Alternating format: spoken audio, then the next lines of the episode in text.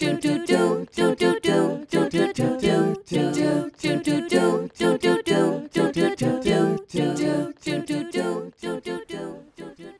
to Nothing Never Happens, the Radical Pedagogy Podcast. First, I want to acknowledge that the college where I teach is on stolen Muskogee Creek land. My co host Lucia Holsether and I are thrilled to have two accomplished leaders in the decolonizing higher education movement with us today. Both have authored, with two additional colleagues, Elizabeth Dudley and Alexis Mack, a valuable example of the necessary thinking about not only the importance of, quote, decolonizing the curriculum, but as Wayne Yang reminded us in the podcast we did with him last year, more importantly and systematically, decolonizing the university. Leah Trotman is the 2021 Student Government Association president at Agnes Scott College and a senior international relations major. She's also both a Truman and a Marshall Scholar with public health research experience at the CDC and on her home island, the U.S. Virgin Islands. The 2021 SGA Vice President, Catherine Morkel, is a senior chemistry major and peer leader on campus. Lest you think a podcast with college students, even seniors, is somewhere down the intellectual hierarchy chain from the top Freirean and radical pedagogy scholars, then you need to reread Freire. For example, he reminds us, quote, Liberatory education is fundamentally a situation where the teacher and the students both have to be learners, both have to be cognitive subjects, in spite of being different. This, for me, is the first test of liberating education for teachers and students both to be critical agents in the act of knowing. What Leah and Catherine are up against, of course, is a neoliberal capitalist institution a panopticon of power relations, if you will. And they are up against an institution they, and also Lucia and I, care deeply about in our critical assessments. Anyone listening to this podcast who has been or is a student activist can attest to the obstacles the dominant structure places in the path of systemic change. In this podcast, we want to talk to them about their work and vision for the future. They begin their document, which we will post on our website, with a quote from Freire. This movement of inquiry must be directed toward humanization, the people's historical vocation. The pursuit of full humanity, however, cannot be carried out in isolation or individualism, but only in fellowship and solidarity. Therefore, it cannot unfold in the antagonistic relations between oppressors and oppressed. Welcome, Leah Trotman and Catherine Morkel, to Nothing Never Happens. Okay, I want to jump right into the content of what y'all are doing, and we can circle back around to talk about your journey um, at Agnes Scott and before and around and all of that. Um, but tell us, tell us what you're trying to do. Absolutely. Um, I think it probably would be best if we gave like a little SGA, I guess, like 101 course on the structure of the resolutions and bills that we do. Um, so both Catherine and I sit on student government at Agnes, and every semester we kind of begin with, uh, I guess, a roundtable discussion on some of the issues that we've heard from the previous semester, and then discuss, you know, then moving forward in the making of bills and resolutions. So this idea actually spawned from one of the teach-ins um, at Agnes, specific for faculty that we attended. Um, however, then taking that idea and then bringing it to SGA um, to that roundtable kind of, I guess, birthed the document. And so the way in which our SGA uh, resolutions are structured is that the first section are all whereas clauses, giving a lot of like context for why we wish to decolonize our curriculum. So it talks a lot about, you know, how education is marked by power inequalities that present themselves really in real life, you know, as, as racism, sexism, hom- you know, homophobia, transphobia all of the isms um, and how these structures need to change. And then, you know, kind of the second um, of that first section of context really calls out Agnes Scott, right, who's been named the number one most innovative college in the country amongst, you know, national liberal arts colleges and, and how, you know, they've said that they're going to begin doing this work. And this is another reason as to why you should support this resolution, right? And then the second section is really the meat where we get into the therefore clauses, where we call Agnes Scott um, faculty to action. So, you know, we talk about how we want them to revisit, rethink, restructure majors, develop new courses, develop new majors, revise content. Um, but more specifically, we urge them to engage with a student committee um, through the Office of Diversity and Inclusion um, and a couple of other offices on campus who would be involved. And this student committee in particular uh, would invite faculty um, to sit down with students on this committee and review their curriculum. So we really are urging faculty to say, hey, you know what? I need to do some of this internal work within my classes, and who better than to do that work with than the students who will be sitting in my classes. Uh, and so that's the kind of large, I guess, big action item within our resolution. And, and it's with the understanding that, you know, um, we've heard stories. I also have lived experiences of, you know, sitting in our classrooms and feeling very excluded um, or isolated from from our courses because we don't see ourselves reflected in the literature or even within the conversation or even when we do it's very much like an addendum. Um, it's not you know the focal point of, of the conversation. And so this is kind of where it, it birthed like okay if we feel this way how can we move forward? Um, and we're going to move forward with a student committee. There's no other way for you to be able to include meaningfully our voices into the curriculum if you don't talk to us. So that's kind of the the birth of the idea for having a student committee. Um, yeah. So that's kind of the major content. Well what is what have been the responses from faculty thus far? And um, and administration and how do you feel about these reactions? And also how have these responses provided you a map for the future or rocket fuel or um, a way forward? Um, i think that that is a complicated answer in the sense that um, we have had some great feedback and i think that's namely because of the way that we went about this resolution. So further context, when SGA resolutions pass, you typically talk to some administrative stakeholders and then um, it's voted on by the SGA body, and then it goes to the president's cabinet, which is largely also administration, and then it passes through there.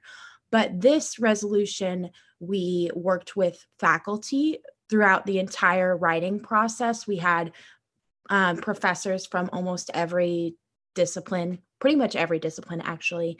Um, comment read it go through it. We've been on email chains with a bunch of different professors. We've gone on zoom meetings where we dissect word for word. So we've gotten a lot of feedback um, and a lot of it has been positive. Um, it is still in the curriculum committee and passing through faculty committees instead of the president's cabinet because we really wanted this, um, like Leah was saying, to be a collaboration with faculty and students. Um, but there has been, you know, some pushback in terms of um, how mandatory this would be, uh, academic freedom, and uh, kind of what decolonizing the curriculum looks like in different uh, specialties. So, like, for example, I think a more um, common example would be like meaningfully including Black, Indigenous, people of color authors in a meaningful way, of course, in your kind of English or humanities curriculum. But there's been some questions about okay, what does that look like in STEM? What does that look like for me? How do I go about doing this? So we do have kind of a a library resource guide that we've made with Casey Long, who is a librarian here, to help professors walk through that. But we have gotten some pushback in terms of academic freedom, but also just a lot of support that I don't think we were entirely expecting, but is very welcomed. Yeah, and I can jump in here too um, to echo that we have gotten, and it has definitely surprised me in other meetings that we're in, positive comments from faculty at Agnes about wanting to do this work. Um, however, I think that is definitely um, something that I think in general SGA kind of gets across the board. Like, yeah, we definitely want to do this work, and then where we end up stumbling a lot of, which I'm sure we'll get into later, is is that implementation or the the actually doing it. And I think that is very much visible in how long it has taken the resolution to kind of make it through the different committees because we've been working on this for almost a year by the time we graduate now. Um, and it's been sitting with the FCC and now with the faculty executive committee. So it has made it to that final position for like about two months now.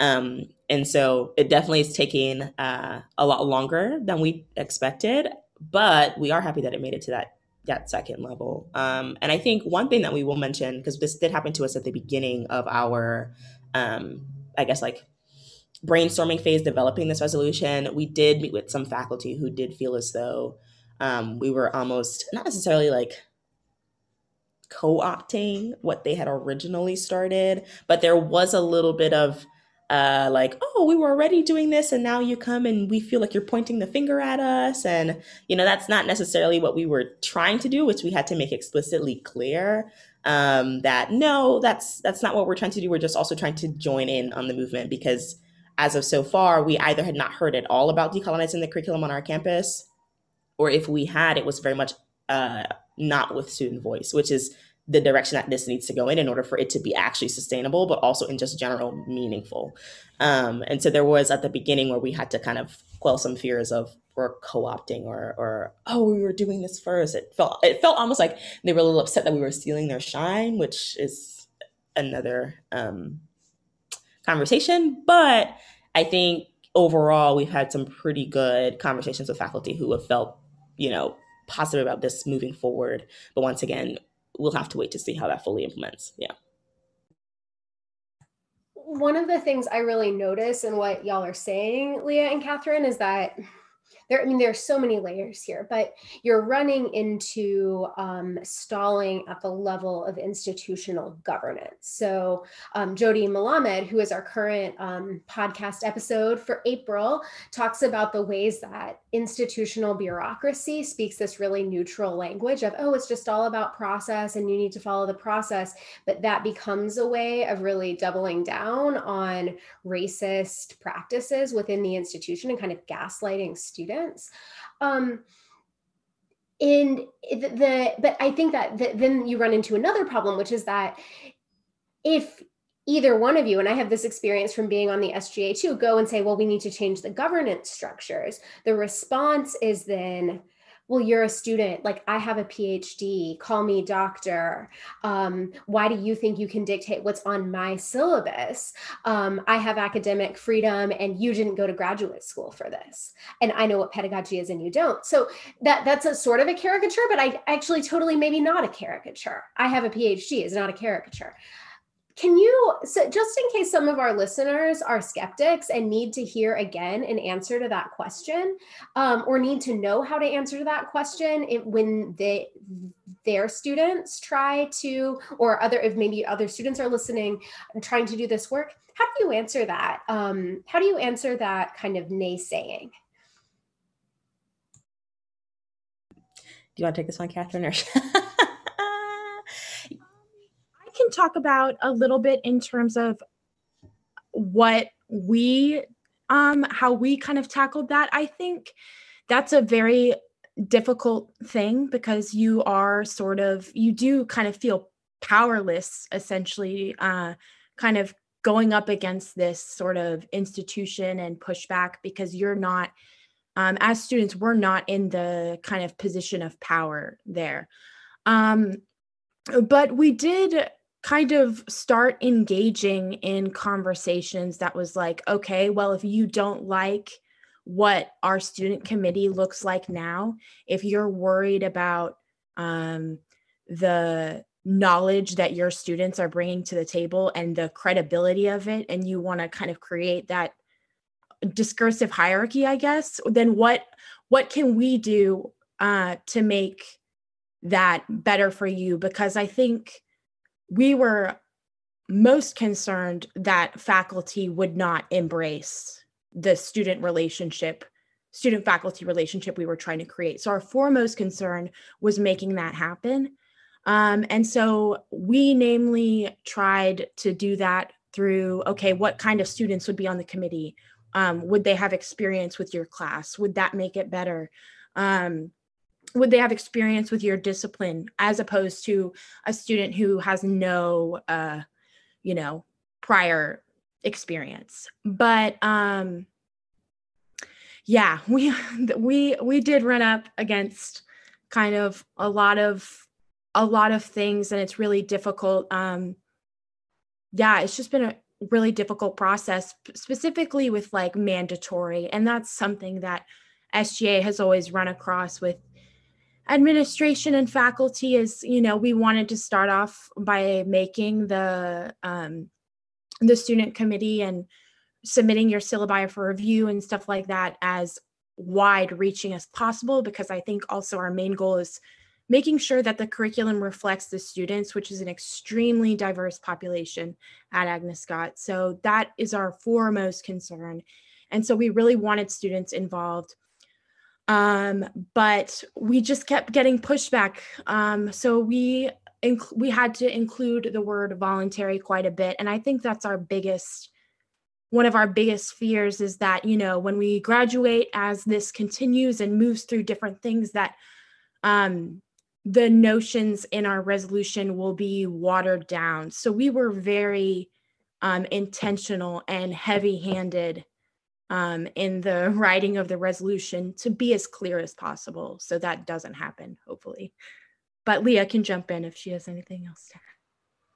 No, I think I think you said everything well. It was the naysayers were there. We definitely had folks who were worried about. Uh, actually, I was reading the document this morning just to get my mind back into it, and I scrolled through some of the old comments from other faculty, and and and we definitely had someone say like you you know Mm, I don't necessarily know if student oversight is the type of committee that you want because, you know, I just don't think that having student approval on, you know, a curriculum or, or syllabi is the way to go because they don't have, you know, the credentials and that will undermine um, faculty, you know, expertise and things like that. And and first and foremost, we had a lot of folks who were just reading into our resolution when there wasn't any wording there that suggested otherwise, which in and of itself is a whole issue that we had to go through. We were like, where did you see that in the resolution? Because that's not what we said.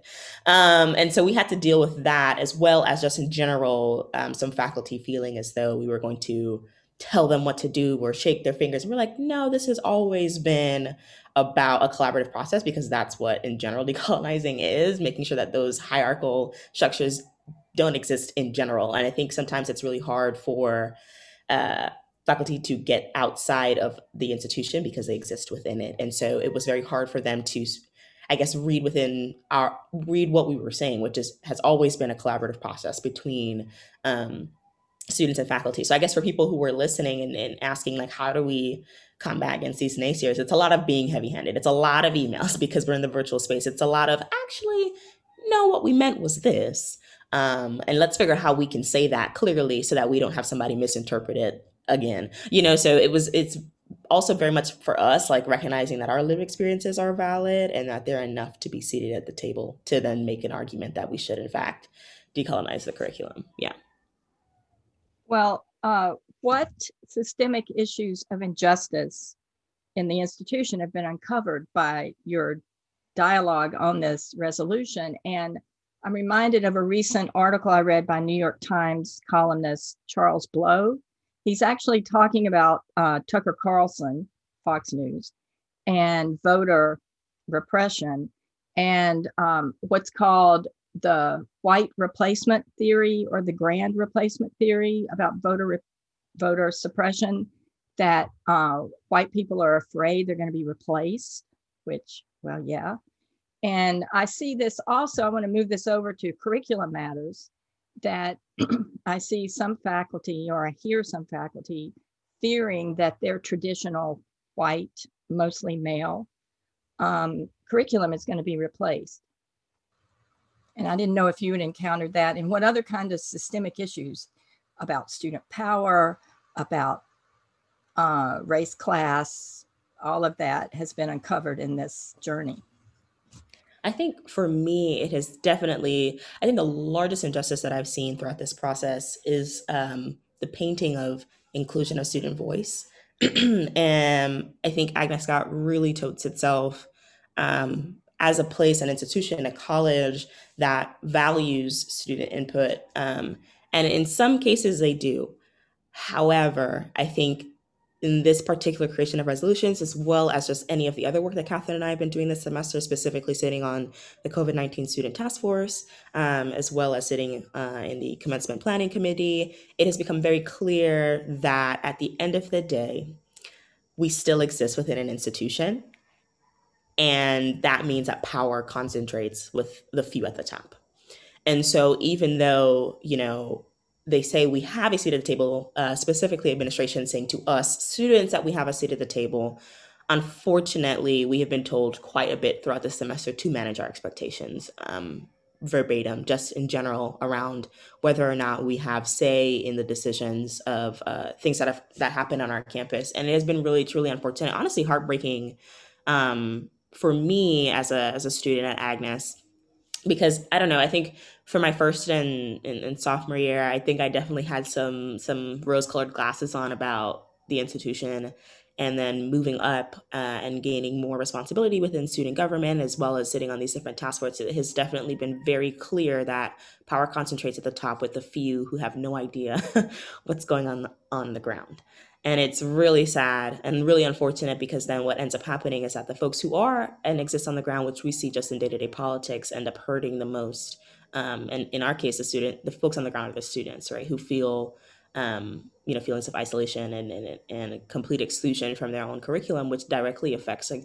how much they buy into their classes and, and, and participate in the work that they want to do in and outside of the classroom. So for me, issues of injustice have really been a, a lot about like the hierarchy of leadership um, and, and realizing that you know we say one thing to just check off a box yes the students were included but it oftentimes feels very much sitting as a student on those committees feels very much like a token just to make sure that we say, yeah, the students were included, good stuff. All right, whatever. We don't have really care what they have to say. um, so that's for me, I think the biggest issue of injustice that I've seen through the process of this resolution. But I know Catherine can can speak to that too. Um, I first of all absolutely echo everything Leah said. You know, as she was saying, we work on this resolution together. We've also, you know, sit on the COVID 19 task force together. We're also, you know, she's president, I'm vice president. Basically, all of our work has been together. And uh, running up against this sort of power inequity has kind of been the hallmark of this year. But I wanted to speak a little bit to the curriculum piece that you're talking about. Um, I think that, you know, Agnes is an institution, an educational institution, and like every educational institution in this country, it is built on white supremacy, capitalism, and colonialism. And education in this country perpetuates those things. And, uh, you know, things like homophobia, ableism, uh, those are all built on white supremacy and capitalism. So I think that all of those things are perpetuated in the institution, whether the institution wants them to or not. You know, you can teach radical um, ideas in the classroom. Um, and I have definitely seen a lot of that in my classrooms at Agnes Scott.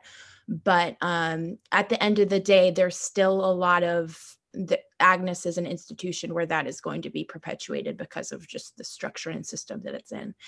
And so I think um, when you run up against professors who are unwilling to uh, kind of put aside their curriculum, um, particularly if it's like for white men, I just, I, I'm sorry. Yeah, it does need to be replaced. Like that is where we are at. Um, and as a white person um you you have to put you have to be willing to be uncomfortable and put aside the power and privilege that you've been given. Like it doesn't i'm i'm sorry but that's where we're at. If i just don't know. If someone said that to me i just don't know what i would say. I just uh, that's um concerning to me that there are professors at this institution where um, there are majority students of color, majority LGBTQIA, low class, et cetera, that are unwilling to include different voices in their curriculum. That is distressing. Um, and I think this resolution is, you know, one step in kind of dismantling those things that I was talking about, those systems. Um, and that was our hope. So students could could see, you know, authors of color included, women included, trans people, uh, queer people, just, you know, everyone. And so I think that that's what it's about but if um if white professors are unwilling to kind of change what they've been doing then uh i you know what the heck are we doing one of the things that I, one of the tensions that I think is um, kind of built into any kind of work like this that y'all are doing is this sort of tension between institutional transformation and um, inclusion, whether that's like a transformative inclusion or a kind of token inclusion. One of the things I really love about this resolution, I want to read part of it in case folks are listening and not not not reading it, um, is that the first the first um, the first resolution of this there are lots of whereas whereas whereas tons of research that y'all have done on um, decolonization on pedagogy on teaching and learning on the history of institutions. So you have therefore let it be resolved that um, we urge the faculty and staff to commit to decolonizing the curriculum by including Black, Indigenous, people of color authors in their curriculum with the full recognition that representational diversity is not an end goal, but rather the beginning of thoughtful and organic inclusion. So even as you are calling for inclusion, you are also deconstructing the idea that, you know, just like add and stir um, is is uh, transformational social justice. And I'm wondering if you can talk a little bit about how you came to that language, what you were reading and thinking with as you um, as you crafted that part of the statement, and how you see um, how you see that in particular landing as you go through discussions with power brokers um, at the institution and all of the at Agnes Scott and you know in all of their various roles. Yeah, so I think this class in particular we worked on a lot. It's because it was a lot of reading as well as conversation with faculty. Um, who also helped in drafting some of these clauses once we kind of had the rough draft. Um, and we worked a lot on this specific clause because you know we've done we we modeled after and i think maybe tina you had shared some of this uh, info with us with like bryn mawr and kent university um, some of the already existing universities who have this student collaboration which is more reason as to why we should have it at agnes scott but okay. And um, you know it's this understanding that I think a lot of institutions are at this rep- this this kind of surface level diversity, um, where we you know we say we have an Office of Diversity and Inclusion. We said we're going to be focusing on what is our new plan called JEDI Justice, Equity, Diversity, and Inclusion. We said we're going to do all of these things. we said we're going to do all of these things great but then the how right? Or even like the how how much in depth are we going to go? And a lot of it is very shallow. And so for us it was very important for us to say from the beginning before we even talked about you know in the resolution the student committee that this is not a one time thing which is oftentimes i think what many people i guess reduce diversity and equity inclusion work to being. We did this one thing. Cool. Check. We're done now let's go do something else. And that's that's the furthest from what we're trying to do here right? Because what we can't do is include a black author who's also homophobic. You know what i'm saying? Like we, we can't do those types of things right? Which means that we can't just do this kind of uh, identity politics if you will. We can't just say oh black author great. Oh somebody lgbtq great we've got them in there and now we're good and great we've done everything that they've told us. No we can't do that. Um, it has to be thoughtful. It has to be organic as we wrote in the resolution. And if because if it's not then also what the heck are we doing right? As catherine said what's the point? What's the point if it's not going to be thoughtful if it's not going to be organic and if it's not under the the recognition that this work is far from done and it's always ongoing and always evolving? Yeah. Mm-hmm. a lot of combo um, and I would just like to add to that. Um, absolutely, I think our biggest kind of thought in terms of how this resolution can be sustainable going forward, including the student committee, was discussing that this is a process and that it is continuous. Because I think uh, I was touching on this earlier, but you know, one of one of our kind of biggest concerns is that you know this is a this is a radical resolution so let's say the institution is willing to move beyond the surface level kind of diversity and move into the equity and inclusion bit that they're you know harping on and actually implementing it. So I think um let's say they move past that and they pass this resolution. So we're leaving. So we could graduate and this resolution could, you know, pass, but nothing happens with it and it it isn't actually implemented. Um, and I think that that is one of our one of our foremost concerns because that does happen with quite a few SGA resolutions and student initiatives, and um, they're co-opted temporarily or used to kind of say, "Oh, look, our school is doing this," but it's not actually um, meaningfully uh, implemented at the institution. Um, and so I think that that was one of the reasons why we included a clause like that because we are very um, aware that we want this to be an ongoing process and also a reason why we focus so heavily on student collaboration with faculty if we get support from faculty and support from other students then if we leave this resolution continues on whether the institution wants it to or not Yeah, I want to pursue that a little more. Um, you know, there's a lot of talk about diversity, equity, and inclusion, and we even have a vice president over that. Um, we've changed human resources to people and culture, which is now a popular business model. Um, there's a lot of business model in, in what we do. Um, well, can there really be diversity, equity, and inclusion without not only decolonizing the curriculum, but decolonizing the university um, with its um, neo-plantation mentality and uh, paying poverty wages to hourly staff, et cetera, et cetera. The irony is definitely not lost on me that, you know, we're writing a resolution about decolonizing the curriculum, but having to go through the same hierarchical structures to pass the resolution, right? We still have to go through, you know, the few who have the concentrated power to make the change that's essentially calling for the destruction of those same institutions that we're kind of run our resolution to. Um, and so first of all, please pass a resolution for anyone who's listening.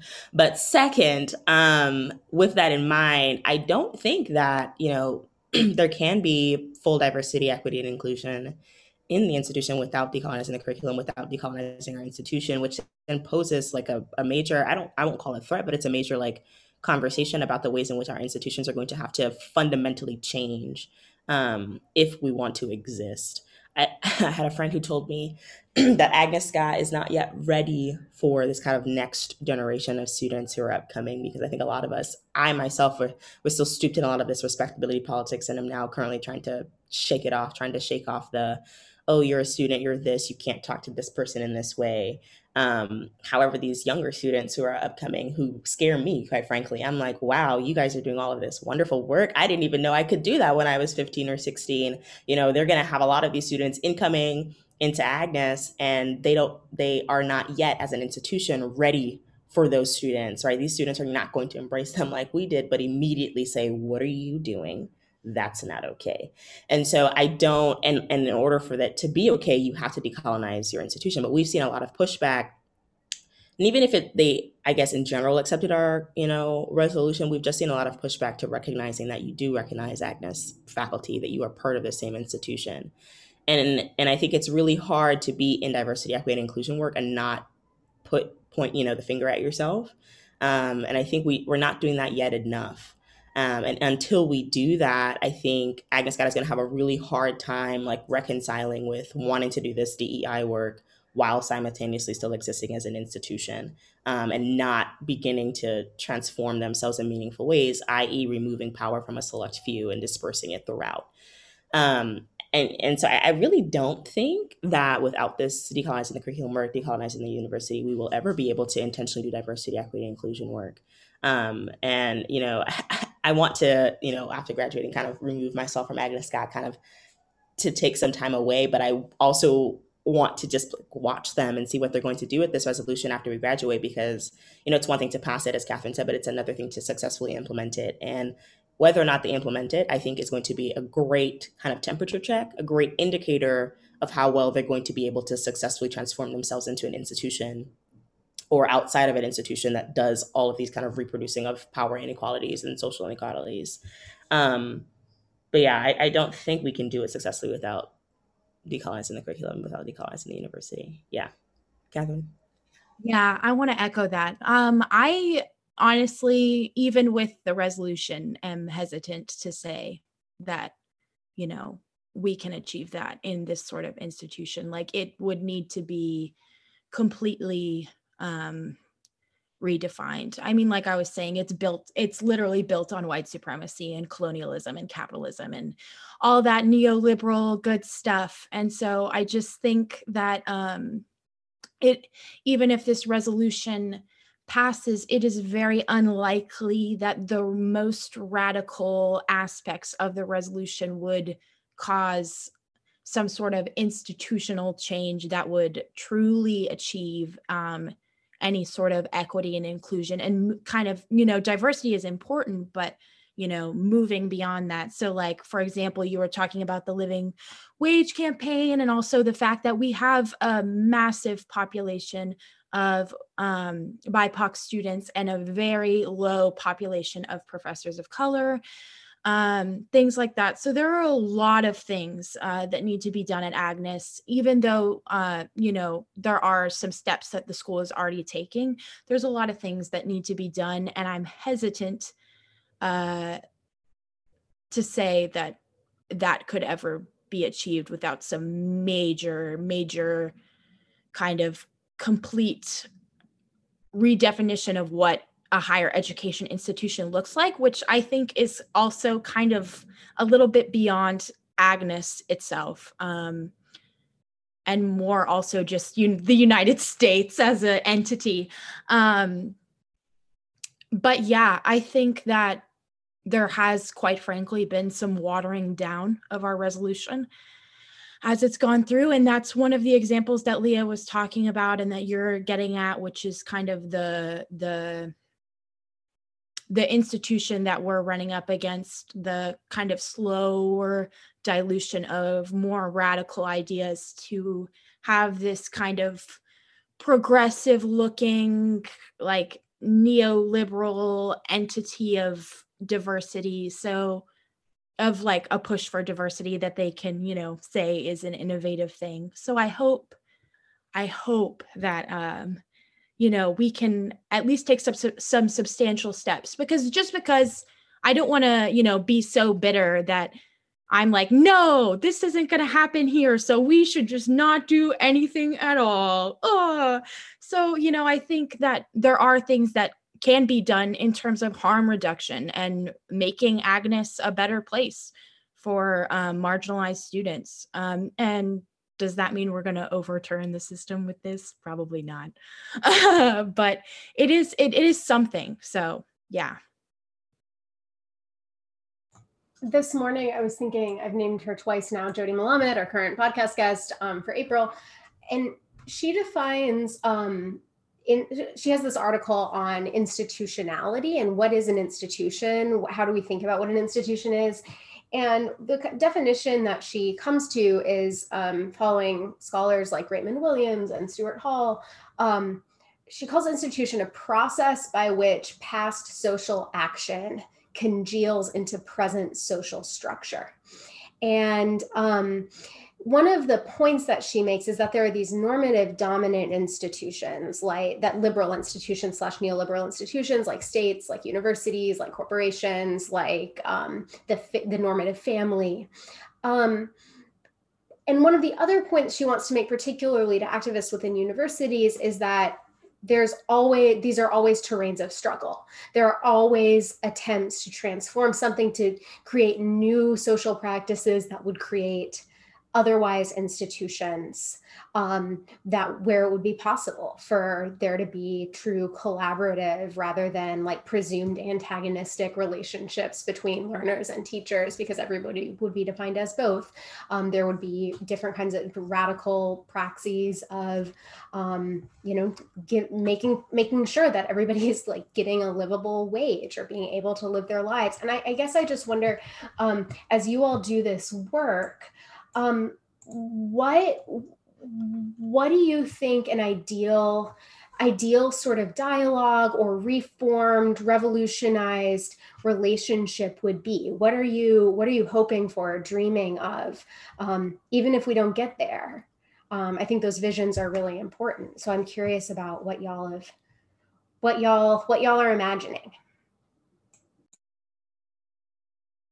Do you want me to go?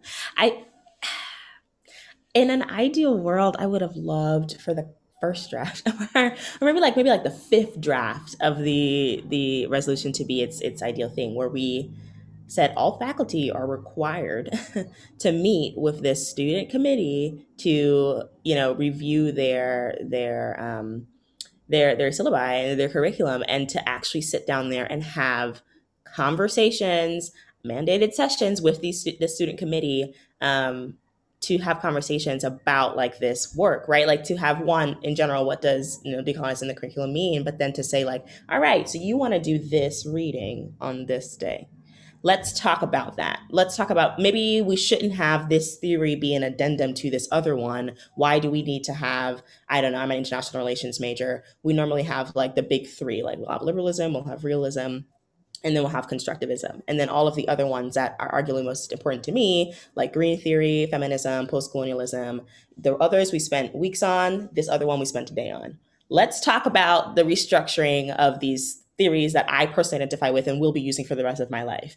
um, instead of having like these be just an addendum to the big three that we've named within our discipline. So for me, it would honestly, my ideal world would have been like the draft that was like, listen, we're mandating these sessions. We're going to have sit down conversations with this, you know, student committee, and then I'm going to watch you make the change. That would be my ideal scenario. I'm going to see you do it, and so then I can hear back from my fellow classmates who are in the classes with you that they feel included in their curriculum. Um, that would be my ideal world, uh, Catherine. Uh, mine is very, very similar. You know, I think uh, we did kind of have a much more I don't know strict is the right word draft, but like our earlier draft was a lot more harsh and like this is what needs to be done. Um and I think it did include mandation with the student committee. It also included like student input on faculty surveys and stuff like that. And we got some pushback on that too. And I think, um, you know, I'm I have an interest in education. That was kind of my one of the reasons I was really interested in this resolution. I'm getting my master's in education policy. I'm really interested in it. So I am what Leah was getting at is kind of a learner centered classroom in that I do think that the curriculum you're teaching every semester should be based and like grounded in the students you're teaching. And I don't think it should be like a monolith. You make your syllabus and then that is the same for every semester until you know the end of time and you pass away and you're like holding your syllabus in your coffin no um, i just i think that um you're you should have some ideas going in of course of what you want to be taught but if if your if your curriculum could be better tailored or pivoted to meet your students where they are in terms of lived experience in terms of their goals in terms of what they're most interested in in terms of the times that we're living in i think that that is kind of the dream of what like a democratic equal voice for students education looks like. And i think that that is the ideal of what we were getting at but unfortunately that's just not the way classrooms are structured in america or at agnes. Um, and so we were kind of pushing towards that in an ideal world. It would be more mandated that that dialogue exist as Leah was getting at and then i took a very long roundabout way getting there but yeah in an ideal world um, our classrooms would be a lot more learner centered I was going to jump back into and say, I think also in a an ideal world where these things happen, I, first of all, that coffin joke was hilarious, but I also think in an ideal world, we would have faculty who are willing to remove themselves from their curriculum. I think it kind of gets in that same vein where, you know, when we talked about curriculum, when we talked about syllabi, it was very clear that, well, for us, it was we're talking about it as a whole. We weren't individually talking about this professor and and what all the, the troubles and the trials that you've like put into building this curriculum. And I think they what we experienced throughout was faculty getting extremely sensitive, extremely um, attached to their their syllabi without like recognizing that this change needs to happen and without like removing them, themselves from that conversation so we could just have a conversation freely. And so we always had to walk in catherine and i not just worrying about our own feelings and the feelings of our resolution and the feelings of you know our classmates we also then had to walk in like acknowledging their own and out you know and and obviously we should be able to hold space for everyone but it also came at a i think sometimes at a detriment of the goals that we had for that meeting because sometimes we would have to take more time than necessary to kind of comfort the feelings of faculty who felt as though you know the work that we were doing would in some way shape or form like diminish their authority or well i mean we do want to take it down but you know in, in ways in which like you know it would it would you know take away from who they are and their expertise and it was like no no no no no we just want you to change the way you're structuring your classes. We want you to intentionally include these voices, and that does not come at the detriment of your PhD. And I think sometimes they thought it did. And and so in an ideal world, not only would we have these kind of like mandated sessions, right, where we where we have these faculty who are required to come in and share their syllabi at the beginning of every year, every semester, uh, we would also have these conversations without the students having to place well the students who sit on this committee without them having to have that extra burden of dealing with potential faculty blowback in one of these sessions because faculty forgot to remove themselves from the conversation and sit down and realize that there's a greater purpose above themselves. Um, and so I think that would be another ideal, I guess, marker for for the ideal world.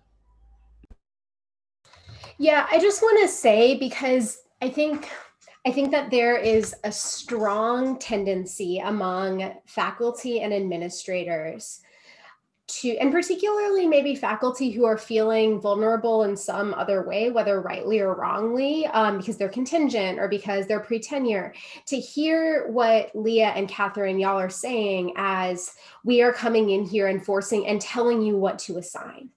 I am, I, I think that that is not what I'm hearing, Leah and Catherine, y'all saying. I'm hearing an invitation into conversation about, you know, hey, y'all, what are you interested in? What would you like to learn about? Oh, like you want to read about, you know, you want to read the work of more Black political scientists. You may not know who those people are yet, but I might, or I might have the responsibility to go do research. What about this? Would this sound good? Could we negotiate that? And that creates for more engaged classrooms and more sort of exciting learning all around. Like we, you know, faculty presumably went into our fields to continue to learn and be passionate about what we do. And I hear y'all inviting us in us being, you know, folks with positions of relative power in the university into more um, substantial and creative and exciting kinds of conversation. And so I'm personally just super grateful for this. And I'm also sorry that this is being turned into for you um, a, a kind of conscripted relationship where instead of talking about ideas, which I hear you inviting faculty, like talk about ideas, talk about resources, books, politics together, um, the kinds of fa- conversations that faculty are asking for in their classes every day and complaining that they don't have when students don't do the reading in quotation marks. There were quotation marks around that. Um, that instead that the folks with power on the other side of the table are turning this into an antagonistic relationship. And when y'all invite them into conversation are being like why are you victimizing me? Um I just also want to say something about like like I could say something about like who is the snowflake in this situation. Um, but I, you know, I'm just gonna let everybody think that. So I guess that's not really that's not really a question, but I wonder if you have anything to say about like the contradiction there or sort of like how you all have explained this. I, actually, this is a question. How have you explained this reaction to yourselves? Like, what do you think is producing this fear? On the part of people coming to meet each other and have a dialogue. Um, and as you, and I think I want to ask, like, as you go through these moments, what is keeping you in the game? I can go first. I have a couple of ideas. So, um, first, I think that um, something that we've run up against is kind of the difference between faculty and administration even in a even in a resolution that is faculty kind of centered we have you know heard from uh like academic faculty that are higher up saying oh uh you know we had some people say this and this about the resolution that they didn't like like someone said they didn't like the de the word decolonizing or something. And yeah yeah. And um then we talk to professors you know like who are actually teaching our classes and and they're excited about it. So it's kind of like an interest in terms of student power in terms of what conversations about our own resolution we aren't even being included in um, and what are we being told that is truthful um, in terms of how the resolution is receiving like reaction and who likes it and who doesn't and what parts of it you know? So it's really interesting to hear uh, kind of competing narratives in that way. And i think that kind of divide between faculty and administration is permeates into a lot of things. And i think some of that faculty concern um, comes from that concern about you know ability to get tenure all these sort of kind of binds that faculty can be in within the administration uh, within uh, the institution. Um, and then uh, secondly i think that you know this conversation around this resolution ultimately gets to conversations about inequity and conversations about privilege. And quite frankly when you get to conversations about the privileges that people hold they get uncomfortable and defensive quite often rather than um, retrospective and collaborative. Um, and so I do think there is some of that kind of feeling that if we are talking about academia as a whole or the institution as a whole, a professor who is in a position of privilege will feel individually called out as like, oh, I don't have, what are you talking about? I don't have this specific, I'm teaching X in my classroom. I'm super radical or whatever. And so I think we're kind of running across individual sensitivities about privilege and then also just um, concerns about academic freedom, uh, individual like biases that are becoming extremely present that you know are founded in the institutions we're talking about and then also some things that we recognize that are maybe out of their control and have more to do with the institution as a whole um, so yeah.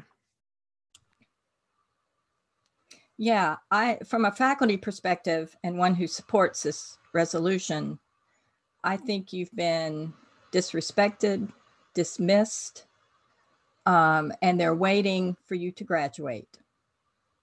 This I've seen, I've been there 31 years and I've seen the cycle of this. Um, so I think this important dialogue that you're inviting us to um, has also, I think, been co opted.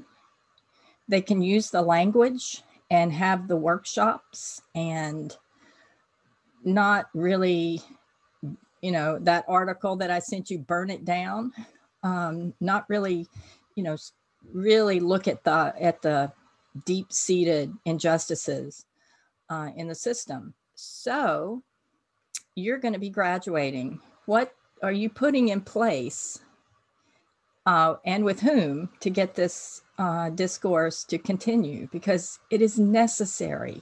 I think you're right. We cannot really survive well as an institution if we don't consider um, the things that we say we stand for, like student leadership and empowerment. Yeah. So, in terms of sustainability, this is a question we actually got, um, Catherine, when we were doing the other interview for ASC Magazine. We there's so many things. There's so many layers to the sustainability portion. So, and and I think a lot of it hasn't yet been um, realized just because we were waiting on this resolution to pass. Because within the resolution, we do have measures of sustainability. Um, we had reached out to the Office of Diversity and Inclusion. We also reached out to Tina to talk to you about STEP, um, which is the you know student-led organization right now, um, who has a few kind of students throughout who have really been trying to do this decolonizing the curriculum work. So we thought we'll grab those students who have already been doing this work. We'll implement this entire kind of student committee within this Office of Diversity and Inclusion, so it stays past the members who leave um, and that you know we have this existing but will evolve um, library guide with the office, uh, not the office, with um, McCain Library, which is filled with all of the resources that we had um, as we were building this resolution out, but newer. Um, newer resources as well that anybody can continue to add to. So there's that measure of sustainability as well. And people will be adding to this kind of library guide um, as they join this kind of student committee that should live on if it exists within this office. Um, that shouldn't leave, as we would hope not.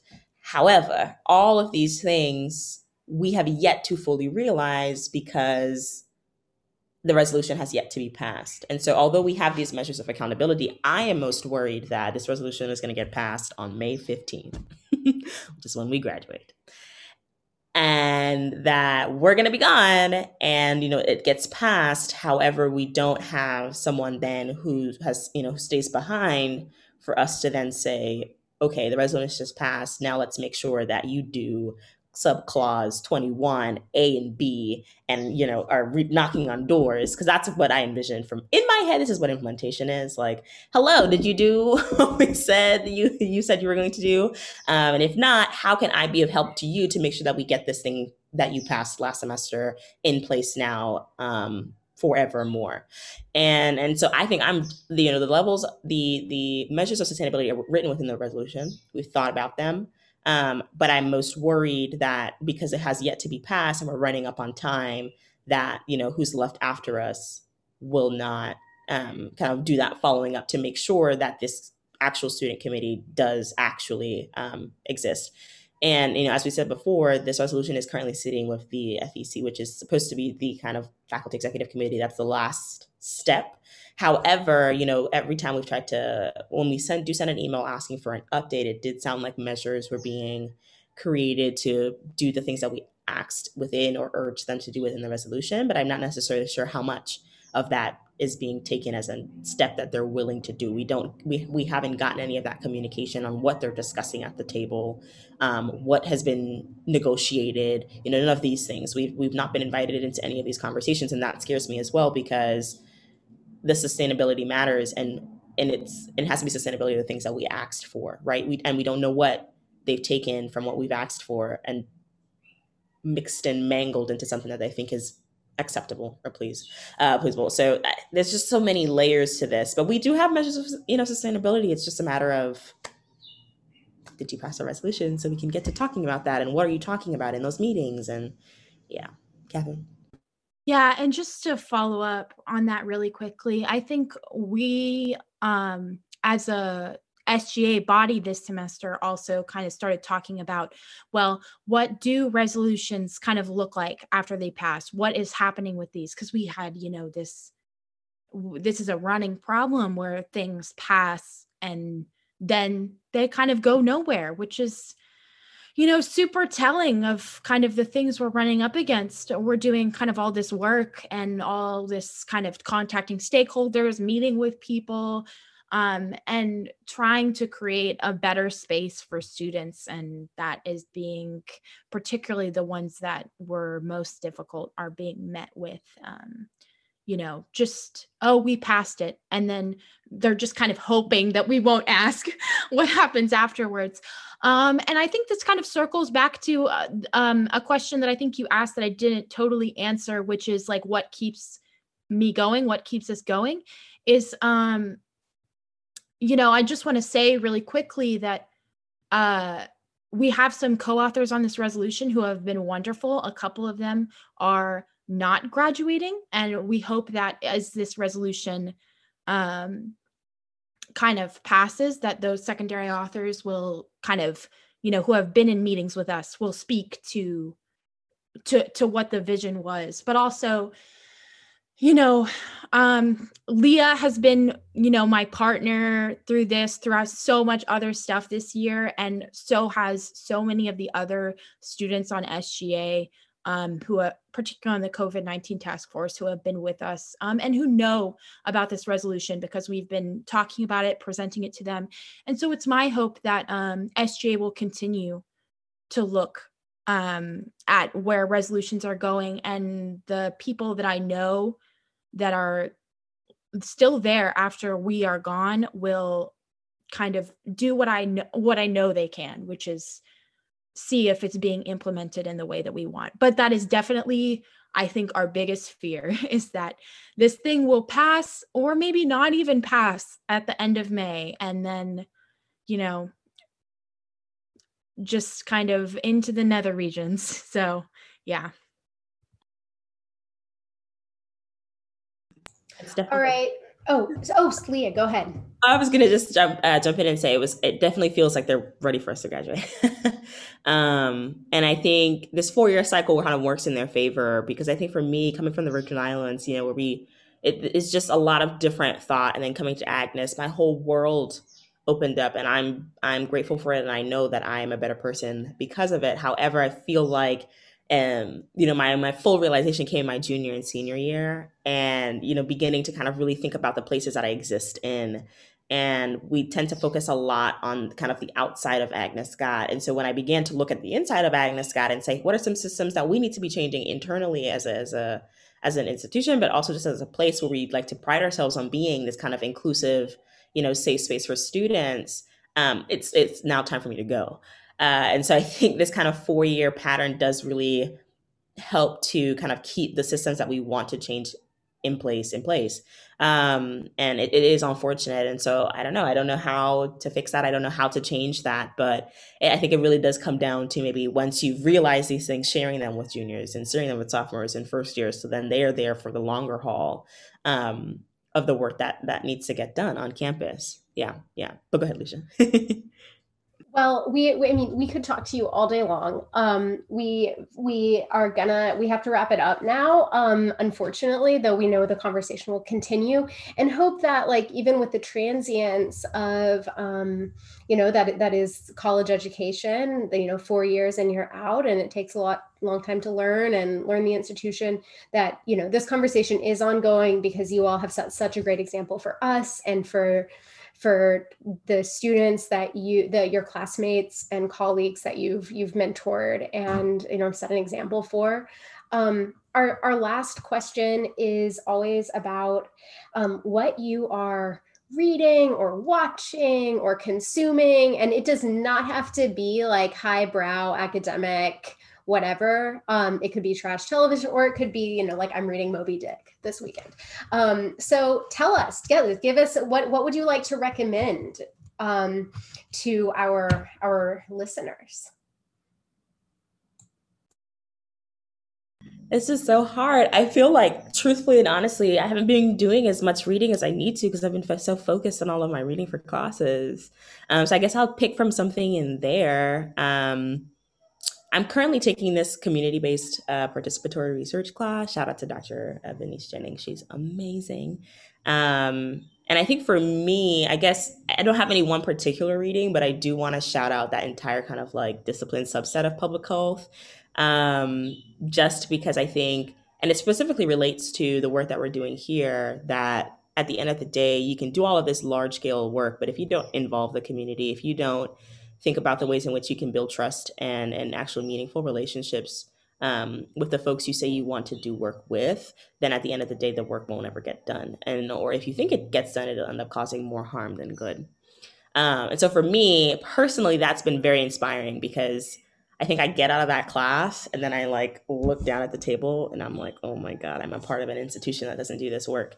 Um, and so for me, it's been really inspiring to think, okay, now I have the the physical or at least like the, I don't know, the, the skills to to take with me outside of Agnes to actually make the change that we want to see within these institutions. Even if it's not a higher higher education institution, I'm definitely looking at some of those government institutions in that same way. Um, so I think for me, that's kind of been what I've been reading. But Catherine knows I watch a lot of Marvel TV, a lot of superhero TV shows. We watch them together, all of those crazy things as yeah. well. Yeah, um, go ahead. yeah, I was I was gonna say some. You know, I think this is going to sound like really stupid and cheesy, but I think that outs sometimes um just doing things for like joy can be a radical thing like letting yourself do nothing letting yourself like enjoy something um especially in like the times that we're living in and especially if you're like a person who holds marginalized identities where maybe joy is not something that is kind of broadcasted um as something that you should be allowed to feel that just like letting yourself do that is something. So i think outside of um you know what we've been doing i've just been watching, you know, TV, consuming a lot of reading a lot of things that I enjoy and I think um even, you know, critic even TV shows or movies make can make a lot of commentary about you know the places that we're in even like the superhero tv shows that you know leah's talking about that we watch.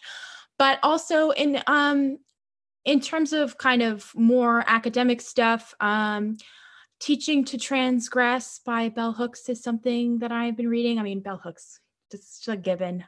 Always, always good. So, you know, but I don't know. Um, I I haven't really been exposed um, outside of maybe my couple of educational classes here to a lot of the educational stuff that I'm interested in.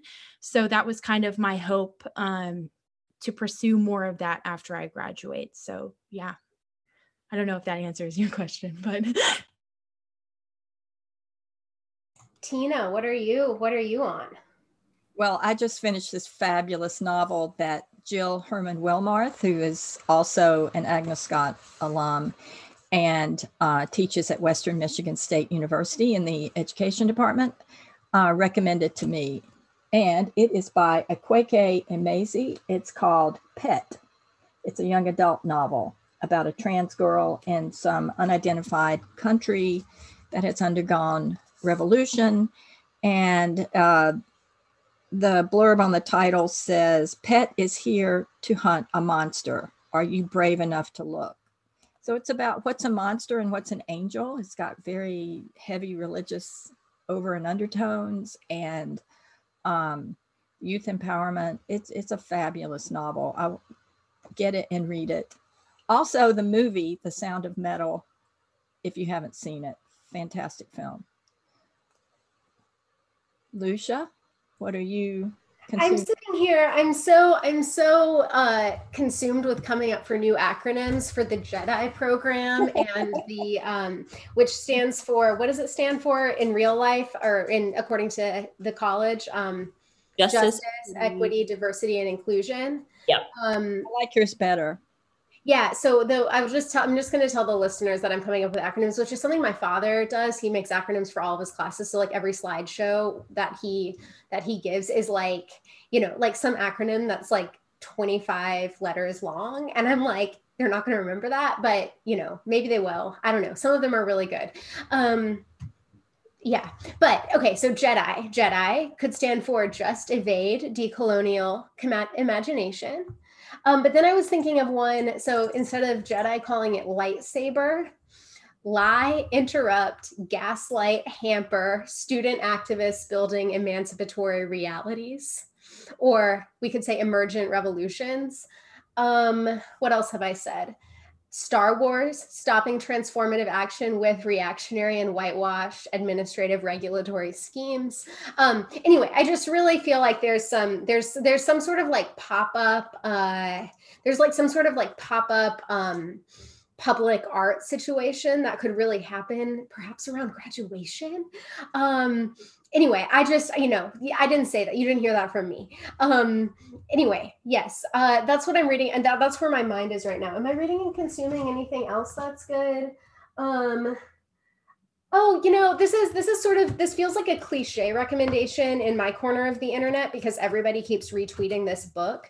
But um, I have been, I've been, re- I finally picked up and like started started reading Mariame Kaba's um, "We Do This Till We Free Us," a book about abolitionist praxis and organizing and community struggle. It's a collection of her her essays, and I will say that when I was I have a class where students are writing um, writing these sort of just basically response essays that are free writes um, five times a semester about what they're thinking about, read the readings, completion grade, and I always voice record um, comments back, which is a great trick to say more and get through your feedback faster.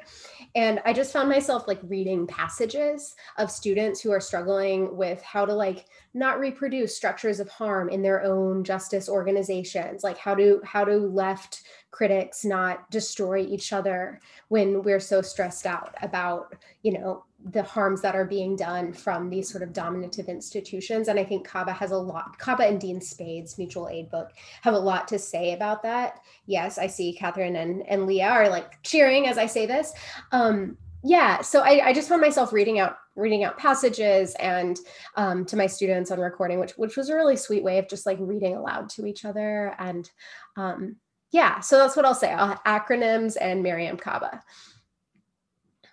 Tina, you want to bring us out? Yes, I want to thank Leah Trotman and Catherine Morkel for the good and necessary work you've done, the good trouble you're causing and will cause throughout your lives. Um, thank you for spending time with us today and sharing your wisdom, knowledge, and experience. And we wish you all the best in your transition into the next phase of troublemaking. Thank you so much for having us. This is awesome. Thank you so much.